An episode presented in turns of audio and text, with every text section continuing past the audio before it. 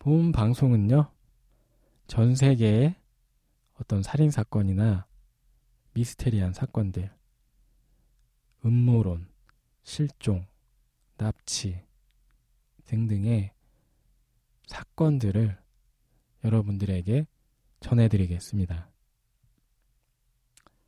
오늘은 그 첫 번째 시간이고요.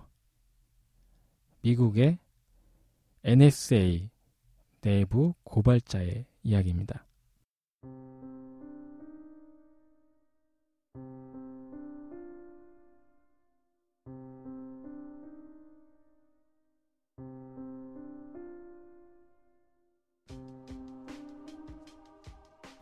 에드워드 스노든. 이 사람은 미국 국민으로 태어나서 이천삼 년에 이라크 전쟁에 투입되기 위해 특수부대에 입대를 합니다. 이 스노든이라는 사람이 굉장히 컴퓨터 능력이 뛰어났던 사람입니다. 스노든은 사실 특수부대에 입대하고 싶었는데 정보기관에서 얘를 보니 해킹 실력이 너무나 뛰어난 거야. 그래서 엔에스에이라는 곳으로 투입을 명합니다. 그럼 엔에스에이라는 곳은 어떤 곳이냐? 이 미국에서 엔에스에이를 모르는 분은 없어요. 그리고 미드를 많이 보셨던 분들도 충분히 알고 계십니다. 엔에스에이는 미국 국가안보국, 우리나라로 말하면 국정원과 같은 곳이죠. 그래서 이 스노우든이라는 사람이 엔에스에이 미국 국가안보국에 들어갑니다. 그런데 이제 워낙 아이티 천재이다 보니 조금 일하다가 씨아이에이로 들어가게 돼요. 자, 씨아이에이는 어떤 곳이죠? 바로 미국 중앙정보국입니다. 첫 번째 사진을 보시면요, 이 미국의 열일곱 개 정보기관에 대한 조직도입니다. 국방부 산하에는 여러 정보국이 있는데 뭐 공군, 해군, 육군 등등, 그 중에 하나가 여섯 시 방향, 사진에 있는 이 여섯 시 방향에 있는 국가안보국, 바로 엔에스에이입니다. 제가 알기로는 굉장히 힘이 센 기관이에요. 이 엔에스에이와는 다르게 국가정보국이라는 곳이 또 따로 운영이 돼요. 그게 뭐냐면 바로 이 사진의 한 시 방향에 중앙정보국, 여기가 씨아이에이입니다. 자, 그래서 스노든이 엔에스에이에서 씨아이에이로 옮겨갑니다.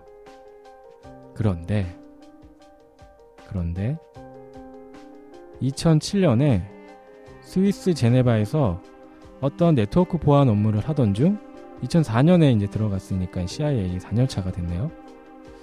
이 굉장히 중요한 네트워크 보안 작업이라 시큐리티 상급 접속 아이디를 부여받게 되는데요. 이 상급 아이디는 기존 레벨로는 접근할 수 없었던 고급 기밀 문서들에 대한 접근이 가능해집니다. 그래서 이 스노우든은 상급 레벨의 아이디로 고급 기밀 문서들을 열람하게 됩니다.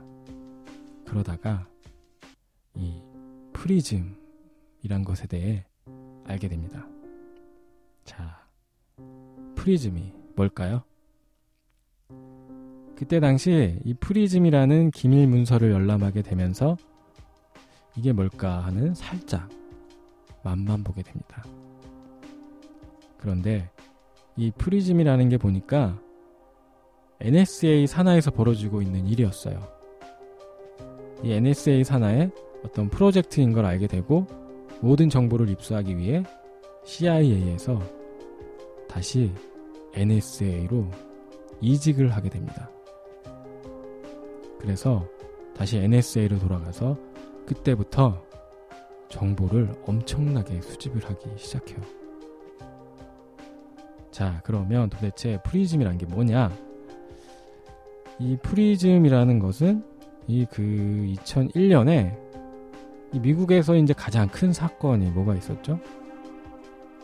구일일 사건이 있었어요. 그 부시 대통령 정부 시절에 구일일 사건이 있고 나서 이제 미국 사람들은 와, 이게 우리나라에 같이 사는 사람들 중에 이 누가 이거 테러리스트일지 몰라 라는 불안감 속에서 정부는 이제 블랙리스트에 올라가 있는 미국 내 사람들의 어떤 전화 내용이나 이메일 내용을 도청하는 그런 프로젝트를 만들었어요. 그게 프리즘이었습니다. 제가 생각했을 때는 이게 이제 처음에는 그냥 테러를 방지하기 위해 미국 내에서 이제 블랙리스트 사람들의 정보만 수집을 하려다가 이게 이제 시간이 점점 지나니까 저는 이제 여러분 지금 영화 이야기를 하는 게 아닙니다. 실제 이야기입니다. 이 미국의 이제 모든 국민의 전화 내용이 도청이 됩니다. 그래서 이제 프리즘이라는 이 프로젝트를 이용하면 미국에 살고 있는 어떠한 사람이라도 여러분의 이메일 정보, 비밀번호 정보, 신용카드 정보, 신용카드 내역과 비밀번호, 통화 기록과 통화 내용까지 통화 기록과 통화 내용까지 그 모든 걸 알 수 있게 됩니다. 이게 완전 털릴 대로 털리는 거지 이게. 이게 참 굉장히 사람한테는 기분 나쁜 일이잖아요. 기분 나쁜 일인데 미국에서는 정부 산하의 프로젝트를 이용해서 전 국민을 비롯한 전 세계에 있는 사람들까지 도청을 해버린 겁니다. 그래서 이게 이런 거래요. 어, 예를 들어서 통화를 막 하고 있는데 물론 의도는 좋았겠지. 근데 제가 만약에 여러분이랑 통화를 해요. 네, 여보세요. 청취자님 안녕하세요. 저는 이제 진행자인데 이번 핵폭발에 대해서 거래 어떻게 하시겠습니까? 라고 핵에 관련된 단어가 나오면 자동적으로 통화 내용을 도청해서 이 알람이 울릴 수 있게 뭐 이런 프로그램이었나 봐요. 그런데 그런데 이 처음에는 미국의 국민들만 도청을 한 줄 알았는데 이게 나중에 까발려 보니까 프랑스의 무슨 총리, 뭐 독일의 무슨 간부, 뭐 어떤 그룹의 누구, 총수 이런 사람들을 다 도청해 놓은 거야. 이게 이제 네트워크 도청 범위가 엄청 커진 거죠. 그래서 이게 거의 무작위 정보 수집 프로그램이었어요. 이렇게 정보전에서는 적국과 우방국의 구분이 없다고 합니다. 이게 근데 적국에 대한 어떤 러시아나 중국에 관한 해킹을 했으면 문제가 이렇게 커지지 않았을 텐데 우방국까지 한국도 우방국이고 일본도 우방국입니다. 우방국에 있는 모든 정보들까지 샅샅이 들어가 있는 거죠. 자, 그래서 이 사람이 처음에 누구를 컨택하냐면 영국의 가디언이라는 잡지가 있는데 이 가디언을 통해서 이 사람이 컨택을 한 거예요. 그래서 이메일에다가 내가 전 세계가 깜짝 놀랄 만한 정보를 가지고 있다.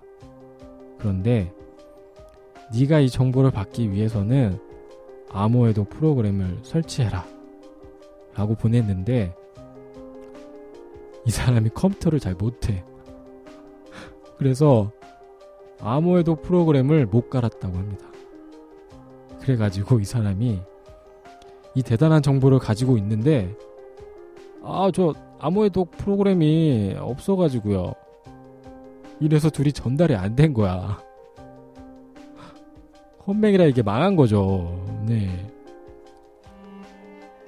그래가지고 육 개월이 지난 후에 스노우든이 유출 정보를 조사했던 가디언의 기자 그리고 친한 영화 감독을 자기가 직접 컨택을 합니다. 그래서 이 영화 감독한테 내가 정말 스페셜한 정보가 있다. 근데 이 영화 감독이 평소에 이 사람들의 인권 문제에 굉장히 관심이 많아서 그런 영화를 많이 만들어냈던 사람이래요. 그러니까 이제 스노우든이라는 사람은 이거죠. 이걸로 내가 뭐 돈을 벌겠다 뭐 이런 게 아니라 사람들의 인권이 이렇게 무시당하고 있는데 이걸 미국 정부가 자행하고 있다. 나는 이걸 세상에 밝혀야겠다. 이거죠. 그래가지고 이 사람이 가디언의 기자 그리고 영화 감독을 만나게 돼요. 그래서 그 만남이 이천십삼 년 홍콩에서 이루어집니다. 왜냐? 이 세 사람이 만남을 당한 장소가 홍콩이라고 합니다. 그래서 이제 홍콩에 가서 내가 이런 정보를 가지고 있다. 니네 아무 해독 프로그램 없으니 내 노트북으로 보여주겠다. 하고 수집한 내용을 보여주게 됩니다. 그래서 와 이거 대박. 이걸로 우리는 전 세계를 뒤흔들 수 있어. 그랬어요. 그래서 이천십삼 년 유월 십일 영국의 가디언이라는 잡지를 통해서 이 모든 걸 공개합니다. 자, 이 그 모든 걸 공개한 게 뭐였냐 하면 이 두 번째 사진을 보시면 미국은 우리를 엿보고 있다. 이런 내용이었어요. Stop watching us. 우리를 그만 보세요. 미국은 전 세계를 엿보고 있다. 자, 그래서 이제 이게 가디언을 통해서 스노우든이 모든 정보를 폭로합니다. 난리가 났죠. 미국 정부가 발칵 뒤집힙니다. 그리고 바로 해명을 합니다. 저, 저, 저, 저 에드워드 스노우든은 저 과대망상증이라고 저 정신이 좀 나갔다고 쟤는 미쳤고 제가 하는 이야기들은 다 사실이 아니다. 응? 그리고 프리즘 아 그래 그 프리즘이라는 게 있기는 했지만 합법적으로 정보를 모은 거다. 이렇게 이야기를 해요. 그러니까 이제 스노우든이 또 빡이 쳤어요. 뭐 물론 스노우든은 미국 정부가 이렇게 나올 거라는 걸 알고 있었겠죠. 그래서 그동안 수집을 해놨던 일급 기밀 문서와 미국 정부가 도청을 해왔던 기록들 뭐 페루에서 한국에서 뭐 프랑스에서 뭐 남아공에서 그 각 전체 세계 지도에서 얼마나 많은 양의 정보를 수집했는지 자세하게 나온 지도까지 공개를 해버립니다. 그러니까 이게 너무 이게 사실적인 거죠. 이게 전 세계 사람들을 빡치게 할 수 있는 거야. 이게 그냥 미국 사람들의 정보만 유출된 게 아니라 한국을 비롯한 많은 나라 국민들의 정보가 유출이 된 거죠. 이게요. 이게 중국은 십오억 개의 정보가 유출이 됐고 대한민국, 우리나라는 오천만 개의 정보가 유출이 됐습니다. 이 청취하고 계시는 여러분들 중에 도청된 분도 계실 거예요. 물론 저도 됐을 수도 있고요. 아, 살벌하네요. 이에 정부는 야, 어? 니네들 어? 우리가 그 프리즘 프로젝트로 어? 우리가 그 프리즘 프로젝트로 어? 얼마나 많은 테러를 방지했는 줄 알아? 라고 하면서 실제로 그 프리즘이라는 프로젝트를 통해서 오십여 건의 테러를 미연에 방지한 사건들을 막 언론에 뿌리기 시작했어요. 근데 그래도 뭐 여전히 사람들은 스노우든 편을 드는 거죠. 그 문서 안에 또 어떠한 내용들이 있었냐 하면 예로 이 프리즘 프로젝트에서 프랑스 국민들에 대한 전화 도청 건수가 엄청났다고 합니다.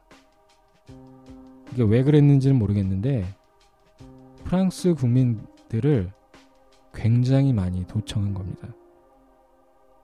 특히나 독일의 이 앙겔라라는 총리가 있는데 이 사람 것도 도청이 되었대요. 그래가지고 이 사람이 도청이 되었다는 걸 언론을 통해서 이제 알게 되고 미국 오바마한테 전화를 해서 아, 나 이거 뭐, 뭐야 지금 장난해? 이 뭐야? 아우 기분 나빠. 어? 라고 말을 했다고 합니다. 이런 해프닝까지 있을 정도라고 합니다. 그러니까 이 기밀문서 때문에 전 세계에 있는 이 총리들 뭐 그 위에 있는 사람들이 다 깜짝 놀란 거죠. 그래서 이 스노든이 홍콩에 있다가 미국에서 이제 뭐라고 그랬냐면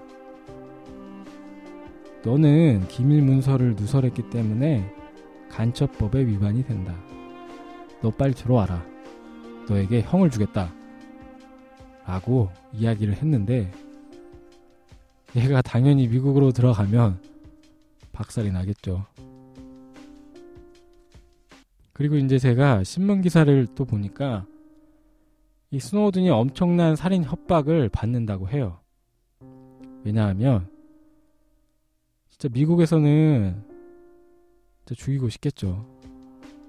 얘가 지금 정보를 다 가지고 있으니까. 얘기에 따르면 구십만 건 이상의 정보를 가지고 있다고 합니다. 그래서 스노든이 전 세계에다가 어, 내가 미국이 전 세계를 도청했던 사실을 알려주었으니 당신들의 나라로 망명을 하겠다 라고 합니다. 그래서 이 망명 요청을 보냈는데 제가 봤을 때는 미국의 이 눈치를 본 것 같아요. 열한 개의 나라에서 망명을 거절합니다. 스노든이 우리나라에 망명할 수는 없다 라고 거절을 했어요. 그리고 두 개의 나라에서는 어, 우리는 좀 보류를 하겠다 얘기를 했어요. 그래서 이제 이 스노우드는 이제 입술이 바짝바짝 타는 거죠, 이제. 그런데 살려준 나라가 있었습니다. 어디일까요? 바로 러시아입니다. 러시아가 망명을 받아주겠다고 했어요. 근데 이게 임시 망명이에요. 예, 이게 제가 봤을 때 이 러시아도 미국과의 이 관계가 있으니까 약간 좀 우회적으로 돌린 것 같아요. 야, 우리가 일단은 일 년 정도 임시 망명 허락해 줄게. 그래서 일 년 동안 임시 망명을 얘가 받은 거예요. 근데 그리고 나서 제가 기사를 보니까 이 미국에서는 아직도 이 사건 때문에 굉장히 이게 시끄럽습니다. 여러분들도 이 에드워드 스노든이라고 인터넷에 검색을 해보시면 네 시간 전, 뭐 하루 전, 삼 일 전 이렇게 아직도 스노든 기사가 많이 뜨고 있어요. 빌 게이츠 같은 경우에는 난 스노든이 잘못한 것 같지는 않다. 적당히 보호받아야 될 정보들이다 라고 이야기를 했어요. 그리고 지금도 스노든에 관한 거는 아직도 언쟁이 뜨겁습니다. 그래서 이제 미국이 러시아한테 얘기를 해요. 야, 스노든 내놔. 스노든은 우리가 처리할 테니까 빨리 내놔 라고 그랬는데 러시아가 안 내놓겠다고 한 거야. 우리는 그냥 망명을 허락해줬다. 어? 미국에 보내줄 수 없다 라고 합니다. 대박이죠? 네. 근데 지금 스노든 이야기는요 정말 서론에 불과합니다. 그 다음 다음 다음에 나올 이야기들이 초대박이에요. 진짜로. 네. 자, 홍콩은요 중국령입니다. 미국이 얘가 처음에 홍콩에 있을 때 내놔라 했는데 중국이 뜨뜻미지근하게 별다른 의사를 안 보인 거예요. 게다가 러시아는 망명까지 하게 해줬고요. 그래서 이제 이게 생각을 해보면, 아니 미국한테 그냥 넘겨주면 될 거를 왜 중국이나 러시아가 스노우든을 보호해줬을까 생각해보세요. 홍콩에 있을 때나 러시아에 있을 때나 보호를 받았어요. 왜 그랬을까? 이 중국 사람들이 그렇게 해커가 많다고 합니다. 그래서 이 중국 사람들이 해킹 때문에 그렇게 욕을 많이 먹는데요. 왜냐? 뭐 전 세계적으로 중국 사람들이 다 막 해킹해가지고 그렇게 우리를 망쳐놨다라는 이미지인데, 이 중국 사람들은 이 사건을 통해서, 야, 우리가 이 쪼무레기 같은 이 해커 짓을 좀 했지만, 어? 진짜 큰 도둑은 미국이다 라고 여론을 몰기 위해 스노우든을 보호해 주었다고 합니다. 근데 제가 이 사건을 조사하다가 더 재미있는 대박, 초대박 사건을 발견했습니다. 그 이야기는 이 부에서 전해드리겠습니다.